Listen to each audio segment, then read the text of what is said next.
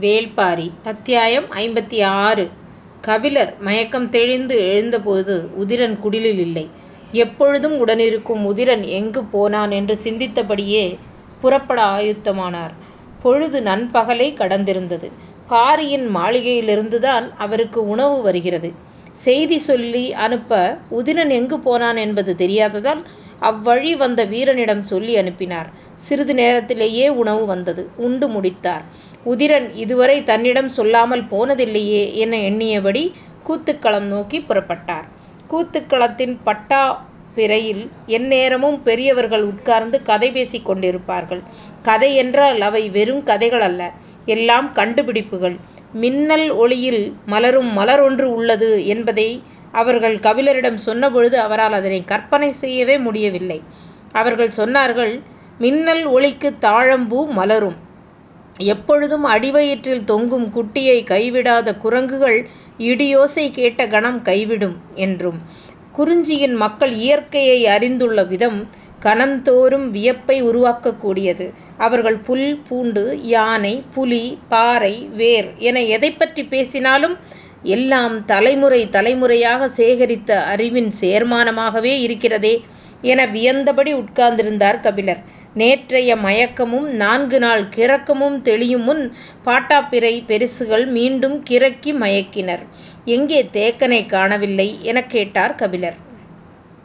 பாழி நகர்வரை போயுள்ளான். இன்னும் சிறிது நேரத்தில் வந்துவிடுவான் என்று சொன்னார் தேக்கனின் வயதொத்த பெரியவர். உடனிருந்த இன்னொருவர் சொன்னார் வழக்கமாக மேல்மாடத்தில்தானே சந்திப்பீர்கள். நீங்கள் அங்கே போங்கள் அவன் வந்ததும் அனுப்பி வைக்கிறோம் என்று. பதிலை கேட்ட கபிலர் மறுத்து தலையாட்டியபடியே சொன்னார் இல்லை அங்கு போனால் குவளையை கையில் எடுக்காமல் பேச முடிவதில்லை. கையில் எடுத்தால் என்ன பேசினோம் என்பது நினைவில் தங்குவதில்லை. எனவே அவரிடம் கேட்க வேண்டியதை இங்கேயே கேட்டுவிட்டு பின் மேல்மாடம் போவது என்ற முடிவோடுதான் வந்துள்ளேன் என்றார். பெரியவர்களுக்கு அவர் சொன்னது சரியென்றுதான் பட்டது. சரி அவரிடம் என்ன கேட்கப் போகிறீர்கள்?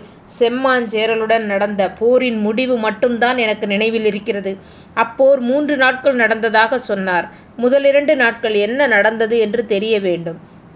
அது தேக்கனுக்கே தெரியாதே பின்னெப்படி அவன் உங்களுக்கு சொல்வான் என்றார் அந்த பெரியவர். அருகில் இருந்தவர் சொன்னார் அதோ வந்து கொண்டிருக்கிறாரே வாரிக்கையன்.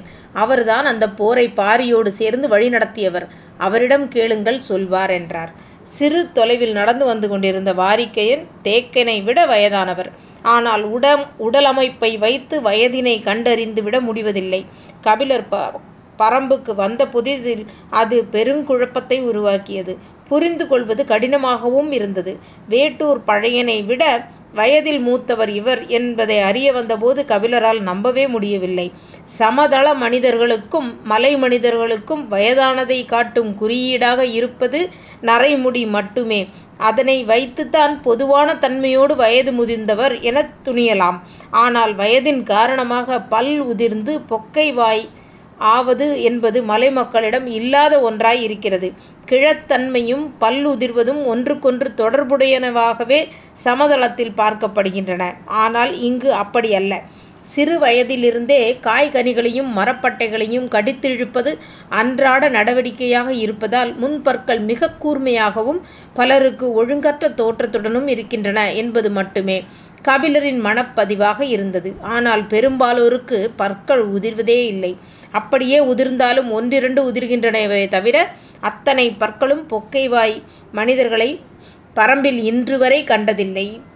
வாரிக்கையனை முதலில் பார்த்தபொழுது அவர் தேக்கனை விடவும் வேட்டூர் பழையனை விடவும் வயதில் மூத்தவர் என்பதை கபிலரால் நம்ப முடியாததற்குக் காரணம் தென்னங்காயைப் பல்லால் கடித்து இழுத்தபடியே அவர் கபிலரோடு பேசிக் கொண்டிருந்தார் என்பதுதான். வாரிக்கையன் தளர்ந்த நடையில் மெதுவாக வந்து பாட்டாப்பிறையில் உட்கார்ந்தார். சின்னதாக பெருமூச்சு வாங்கியது. சிறிது நேரம் கழித்து பேச்சைத் தொடங்கிய கபிலர் செம்மாஞ்சேரலுடன் நடந்த போரைப் பற்றிய விவரத்தை கேட்டார். வாரிக்கையன் கால் மடக்கி உட்கார்ந்தார். அது போரே அல்ல என்றார். மூன்று நாள் போர் நடந்ததாகத்தானே சொன்னார்கள்? என்றார் கபிலர். நாம் போர் நடத்தியிருந்தால் மூன்று பொழுதுக்குள் அது முடிந்திருக்க வேண்டும். பரம்பின் தன்மை தெரியாமல் செம்மாஞ்சேரல் மொத்த படையும் கொண்டு வந்து கழுவாரி காட்டிலே நிறுத்திவிட்டான். நம்மில் ஒரு வீரன் கூட அவனது கண்ணில் படாமல் அவனது மொத்த படையையும் அழித்திருக்க முடியும். அவ்விட அமைப்பு அப்படி. என்றார். பின்னர் ஏன் அழிக்கவில்லை? போர் ஏன் மூன்று நாட்களாக நீடித்தது? அப்பொழுதுதான் நாங்கள் முதன்முறையாக திரள் கொண்ட குதிரைப்படையை கண்ணால் பார்த்தோம். யவனர்களுக்கு மிளகினை ஏற்றுமதி செய்து அதற்குக் வலிமை வலிமைமிக்க குதிரைகளை வாங்கியது சேரர்கள்தான். அதன் பின்தான் மற்ற இரு பேரரசுகளும் குதிரைகளை இறக்குமதி செய்யத் தொடங்கியது என்பது கபிலருக்கு தெரியும். ஆனால் பரம்பின் மக்கள் முதன்முறையாக செம்மாஞ்சேரருடனான போரின் பொழுதுதான் குதிரைப்படையை பார்த்துள்ளனர் என்பது புதிய செய்தியாக இருந்தது. குதிரைப்படையை பார்த்ததும் பாரி தாக்கும் திட்டத்தை கைவிட்டு விட்டான் முன்களத்தில் நின்ற எனக்கு அவன் முடிவினை மாற்றியது தெரியாது. அவனிடமிருந்து வந்த குறிப்பு சொல் எதுவும் எனக்கு வந்து சேரவில்லை. நான் பாறையின் உச்சி மறைப்புகளில் சிறு படையோடு நின்று கொண்டிருந்தேன். பாரியிடமிருந்து எவ்வித ஓசையும் கேட்கவில்லை. செம்மாஞ்சேரலின் படை எங்களை கடந்து முன்னுக்குப் போய்க் கொண்டிருந்தது. நாங்கள் பாறையின் மேல் மறைப்புகளில் நின்றிருந்தோம். பாரி மொத்த படையையும் பின்னுக்கு நகர்த்தி உள்காட்டுக்குள் போய்விட்டான். செம்மாஞ்சேரலும் தொடர்ந்து போய்க் கொண்டிருந்தான். அவனது குதிரைப்படை மிக வலிமையானது. எனவேதான் அவன் துணிந்து காட்டுக்குள் நுழைந்து கொண்டிருந்தான். குதிரைகள் ஒன்றுக்குக்கூட சேதாரமாக கூடாது அனைத்தும் பரம்புக்கு வேண்டும் என்று கூறிவிட்டான் பாரி. திட்டத்தை அதற்கு தகுந்தாற்போல் மற்றவர்கள் மாற்றிவிட்டார்கள். பாரி ஏன் படையை பின்னால் நகர்த்திப் போகிறான் என்ற புரியாத குழப்பத்தில் நான் இருந்தேன். கழுவாரிக் காடு இப்புதிய திட்டத்துக்கு ஏற்ற இடமல்ல. குதிரையின் மீதுள்ள வீரர்களைத் தாக்கி குதிரையைக் கைப்பற்றுவதற்குப் பொருத்தமான இடம் இடப்புறம் இருந்த சருமலை குன்றுதான்.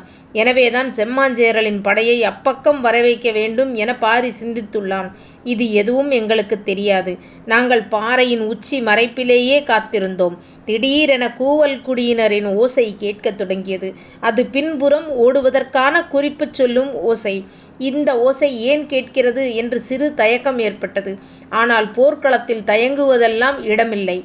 சரி என பாறையின் உச்சியிலிருந்து கீழிறங்கி பின்புறம் செல்லத் தொடங்கியபோதுதான் செம்மாஞ்சேரலின் வீரர்கள் எங்களை பார்த்தனர். நாங்கள் பின்புறமாகப் போவது தெரிந்ததும் குதிரைப்படையின் ஒரு பிரிவினை எங்களை நோக்கி ஏவினான் செம்மாஞ்சேரல். குதிரைகள் பாய்ந்து வந்தன. அப்பொழுதுதான் தெரிந்தது குதிரை ஓட்டம் என்றால் என்னவென்று. நாங்கள் உயிர் பிழைப்பதே பெரும்பாடாகிவிட்டது. எப்பக்கம் திரும்பி ஓடினாலும் பாய்ந்து வந்து கொண்டிருந்தனர் சேர வீரர்கள். ஆளுயர ஈட்டியோடு நான்கு கால் பாய்ச்சலில் வரும் வீரனிடம் எவ்வளவு நேரம் ஓடித் தப்பிக்க? பாறையின் மேல் இருந்திருந்தால் அவர்கள் அனைவரையும் ஒரு பொழுதில் அழித்திருப்பேன். ஆனால் தன் தரையில் நான் என்ன செய்ய முடியும்? என்னிடம் இருந்தவர்கள் மிக குறைந்த வீரர்கள். விரட்டி வந்தவர்கள் நான்கு மடங்கு அதிக வீரர்கள். நாங்கள் யாரும் தப்பி பிழைக்கப் போவதில்லை என்றுதான் தோன்றியது. பாறையின் உச்சியில் பாதுகாப்பாய்த்தானே நின்றிருந்தோம். ஏன் கீழே இறக்கி ஓடவிட்டான் பாரி என்ற குழப்பம் வேறு மனதுக்குள் ஓடிக்கொண்டிருந்தது. குதிரை வீரர்கள் மிக அருகில் வந்துவிட்டார்கள். அப்பொழுதுதான் சருகுமலையின் இடப்புற பிளவிலிருந்து கூவல் குடியினரின் குறிப்புச் சொல் ஓசை கேட்டது. அப்பக்கம் வரச் சொல்வது அறிந்து அதனை நோக்கி முடிந்தவரை வேகம் கொண்டு ஓடினோம். பிளவினை உயிரோடு தாண்ட முடியும் என்ற நம்பிக்கை அடுத்தடுத்த அடியில் எங்களுக்குக் குறைந்து கொண்டே வந்தது. எண்ணிப் பார்க்க முடியாத வேகத்தில் குதிரைகள் வந்து கொண்டிருந்தன. அவை அருகில் வந்துவிட்டதை உணர்ந்தபோது நான் உன்னித் தவ்வினேன். அவை என்னை கடந்து பா தாவிப் பாய்ந்தன. கணநேரம் எனக்கு எதுவும் புரியவில்லை. சற்று நேரம் கழித்துதான் புரிந்தது பாய்ந்து செல்லும் குதிரைகளின் மீது வீரர்கள் யாருமில்லை என்பது. கடவின் இருபுறம் இருக்கும் பரம்பு வீரர்கள் குதிரையின் மீது அமர்ந்திருந்த எதிரிகளை வீழ்த்தி முடித்திருந்தனர். சிறிது காயம் கூட இன்றி குதிரைகள் காட்டுக்குள் ஓடிக் கொண்டிருந்தன. இரு நாட்களும் இப்படி வெவ்வேறு உத்திகளைப் பயன்படுத்தி பெரும்பகுதி குதிரைகளைக் கைப்பற்றினோம். இனி குதிரைகளைக் கைப்பற்ற முடியாது என்ற நிலையில்தான் தாக்குதல் போரை நடத்தினான் பாரி. மூன்றாம் நாள் உச்சிப் பொழுதில் தொடங்கிய போர் மாலைக்குள் முடிவுக்கு வந்தது என்றார் வாரிக்கையன் இத்தனை குதிரைகள் பரம்பில் இருப்பது எப்படி என்று பரம்பு வந்த நாளிலிருந்து கபிலரின் மனதில் இருந்த கேள்விதான் எதிர்பாராத நேரத்தில் விடை கிடைத்தது. வாரிக்கையன் செம்மாஞ்சேரலுடனான போரினை சொல்லி முடித்ததும் அருகில் இருந்த பெரியவர் கைப்பற்றிய குதிரைகளை காட்டின் தன்மைக்கு ஏற்ப எப்படியெல்லாம் பயிற்றுவித்தோம் என்பதையும் இத்தனை ஆண்டுகளில் குதிரைகளின் எண்ணிக்கை பல மடங்கு அதிகரித்ததற்கான காரணத்தையும் விரிவாக விளக்கினார். எதிர்பாராத பல செய்திகள் கபிலருக்கு கிடைத்தன. அவர் வாரிக்கையன் சொல்வதை முழுமையாக கேட்டு முடித்தார். நடந்ததை சொல்லி முடித்தபின் சிறிது நேரத்தில் புதிய கேள்வி ஒன்று மேலெழுந்து வந்தது. தேக்கன் ஏன் அப்போரில் கலந்து கொள்ளவில்லை? யாரும் இதனை எதிர்பார்க்கவில்லை. கபிலர் போர் அறிந்து கொள்ளும் ஆர்வத்தில்தான் கேட்கிறார் என்று விளக்கமாகக் கூறினார்கள். ஆனால் சொல்லப்பட்ட பதிலுக்குள்ளிருந்து தாங்கள் சந்திக்க விரும்பாத ஒரு கேள்வி மேலெழும் என யாரும் நினைக்கவில்லை. அனைவரும் சற்றே அமைதியாயினர். கபிலருக்குக் காரணம் புரியவில்லை.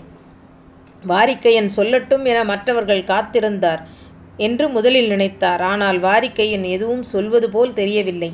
அமைதியே நீடித்தது. உங்களின் வலதுகால் நடுவிரல் பிறக்கும் பொழுதே இப்படி சிறிது மடங்கித்தான் இருந்ததா? என்று கேள்வி கேட்டார் எதிரிலிருந்த பெரியவர். அனைவரும் இந்த உண்மையை பகிர்ந்து கொள்ள மறுக்கின்றனர். அதனாலேயே வேறொன்றைப் பற்றி பேச விருப்பப்பட்டு எனது விரலைப் பற்றுகின்றனர் என்று கபிலருக்குப் புரிந்தது. விரலைப் பற்றி பின்னர் பேசுவோம். தேக்கன் ஏன் போரில் ஈடுபடவில்லை? என மீண்டும் கேட்டார். விரல் பற்றி விளக்கம் கேட்ட பெரியவர்தான் சொன்னார் பூண்டு பானம் கிடைத்து ஊரே மகிழ்ந்திருக்கும் பொழுது அதனை நினைவுபடுத்த வேண்டாமே என்றுதான் என்று சொல்லி வார்த்தையை முடிக்காமல் இழுத்தார். எல்லார் மனதையும் கவலை கொள்ளச் செய்யும் கேள்வியாக இது இருக்கும் என்று கபிலர் எதிர்பார்க்கவில்லை. அப்படியென்றால் வேண்டாம் என்று அவர் முடிவுக்கு அவர் போகும் பொழுது வாரிக்கையன் தொடங்கினார் காட்டை நாம் ஒருபொழுதும் அறிந்து கொள்ள முடியாது. இவ்விடம் இந்த பதிலை எதிர்பார்க்கவில்லை கபிலர்.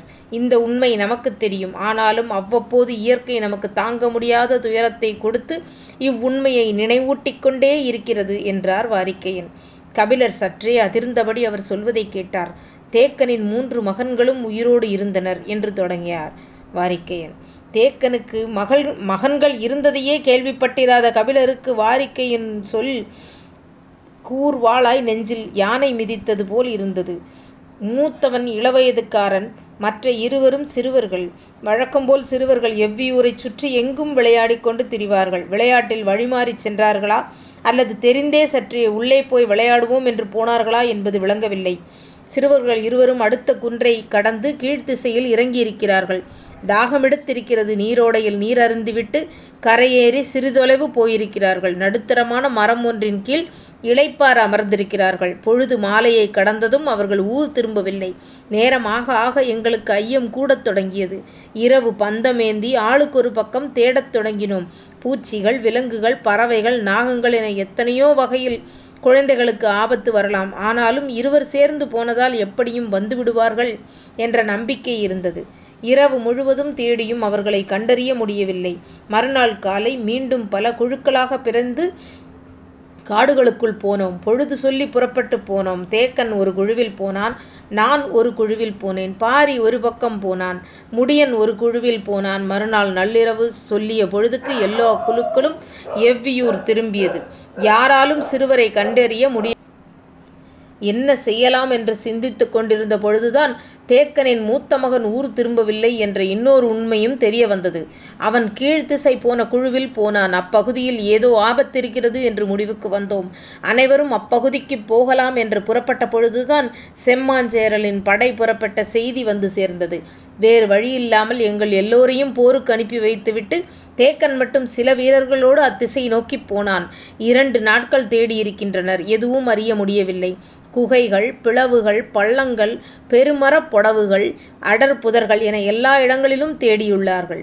அவர்களுக்கு எந்த தடயமும் கிடைக்கவில்லை. நாளாக ஆக தேக்கனுக்கு நம்பிக்கை கூடத் தொடங்கியது. ஒருவேளை அவர்கள் இறந்திருப்பார்களேயானால் அந்த உடல்களைத் தின்ன கழுகுகளும் இன்ன பிற பறவைகளும் வட்டமிடத் தொடங்கியிருக்க வேண்டும். சிறுவர்கள் இருவரும் ஒரே நாளில்தான் தொலைந்துள்ளனர். எனவே இந்த மூன்று குன்றுகளைத் தாண்டி அவர்கள் போயிருக்க முடியாது. இப்பகுதியில் பறக்கும் பறவைகளை வைத்து நம்மால் எளிதில் கண்டறிய முடியும். ஆனால் இங்கே ஊனுண்ணும் பறவை எதுவும் தென்படவில்லை. எனவே அவர்கள் இறக்கவில்லை. ஏதோ ஆபத்தில் சிக்கியுள்ளார்கள் என்ற முடிவுக்குப் போனான். என்ன ஆபத்து என்பதை அவரால் ஊகிக்க முடியவில்லை.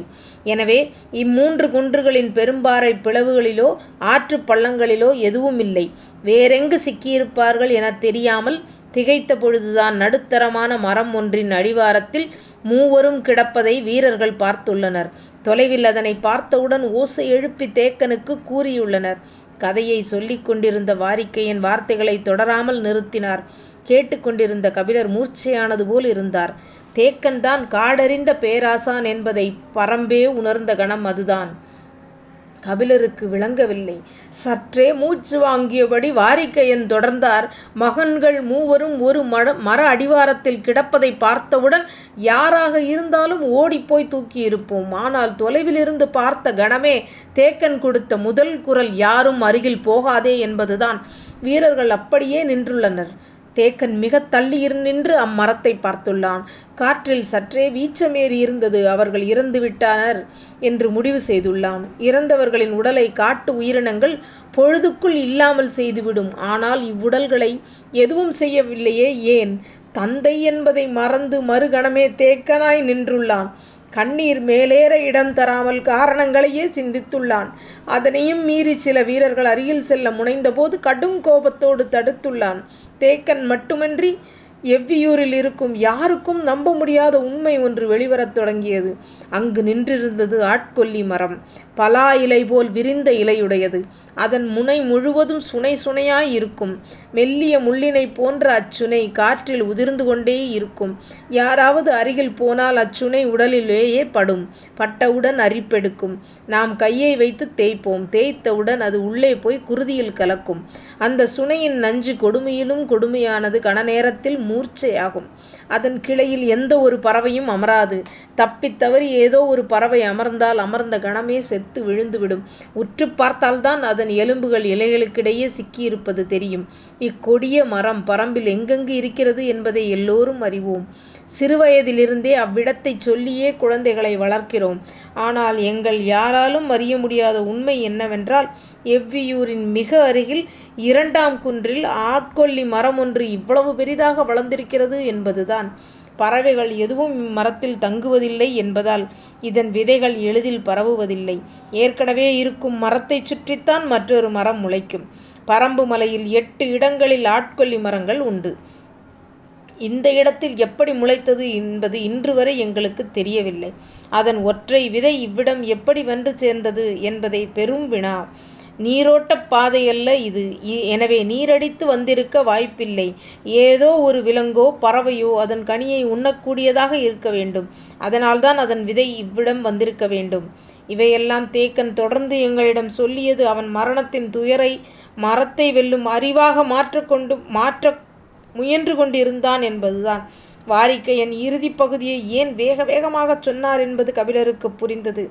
பட்டாப்பிரை நோக்கித் தேக்கன் வந்து கொண்டிருந்தார். இயல்பாய் ஏதோ ஒன்றைப் பற்றிப் பேசிக் கொண்டிருப்பதைப் போலக் காட்டிக் கொள்ள பெரியவர்கள் முயற்சி செய்து கொண்டிருந்தனர். வேகமாக வந்த தேக்கன் பட்டாப்பிரையில் ஏறி அமர்ந்தார். கலங்கிப் போயிருந்த கபிலர் அகத்தையும் முகத்தையும் மாற்றப் பெரிதும் முயன்றார். தேக்கனிடம் இதுவரை கேட்காத கேள்வியைக் கேட்டு பேச்சினை வேறு பக்கம் கொண்டு செல்ல வேண்டும் என்று தோன்றியது. அமைதி நீடிப்பதை விரும்பவில்லை. ஆனால் எதைக் கேட்பதென்றே தெரியவில்லை. தேக்கனின் கால்களைப் பார்த்த கபிலர் எல்லா விரல்களும் ஒன்று போலத்தான் இருக்கின்றன. ஏன் இந்த எண்ணம் தோன்றியது எனத் தன்னையே இகழ்ந்து கொண்டார். மற்றவர்கள் பேசாததால் அமைதி நீடித்தது. நீண்ட நாள் கேட்க நினைத்த கேள்வி ஒன்று கபிலருக்கு நினைவுக்கு வந்தது. தேக்கனைப் பார்த்துக் கேட்டார் பாரி முல்லைக்குத் தேரைக் கொடுத்தான் என்று பாணர்கள் சமதள மக்களிடம் பாடித் திரிகிறார்களே அது உண்மையா? பாட்டாப்பிறையில் இருந்த யாருக்கும் இதுபற்றித் தெரியவில்லை. ஒரு பெரியவர் மட்டும் சொன்னார் அவன் கொல்லிக்காட்டு விதையவே கொடுத்தவனப்பா தேரெல்லாம் ஒரு பொருட்டா? என்று மட்டும் எதிர்கேள்வி கேட்டார். ஆனால் கபிலர் கேட்டதற்கான பதில் வரவில்லை. தேக்கனுக்கு இது என்ன கேள்வி என்று பட்டது. படர வழியின்றி ஒரு கொடி இருந்தால் அதற்கு வழியமைக்கும் வேலையை எல்லோரும்தான் செய்வார்கள். இதனைப் பற்றிப் பெரிதாய்ப் பாணர்கள் பாடுவதற்கு என்ன இருக்கிறது? என்று நினைத்தார். சரி பாரியிடமே கேட்டு விடுவோம் என்று கபிலரை அழைத்துக் கொண்டு வேக வேகமாக மேல்மாடத்துக்கு வந்து சேர்ந்தார் தேக்கன். வேகத்துக்குக் காரணம் தவழும் கொடி மட்டுமன்று தளும்பும் குவளையும்தான்.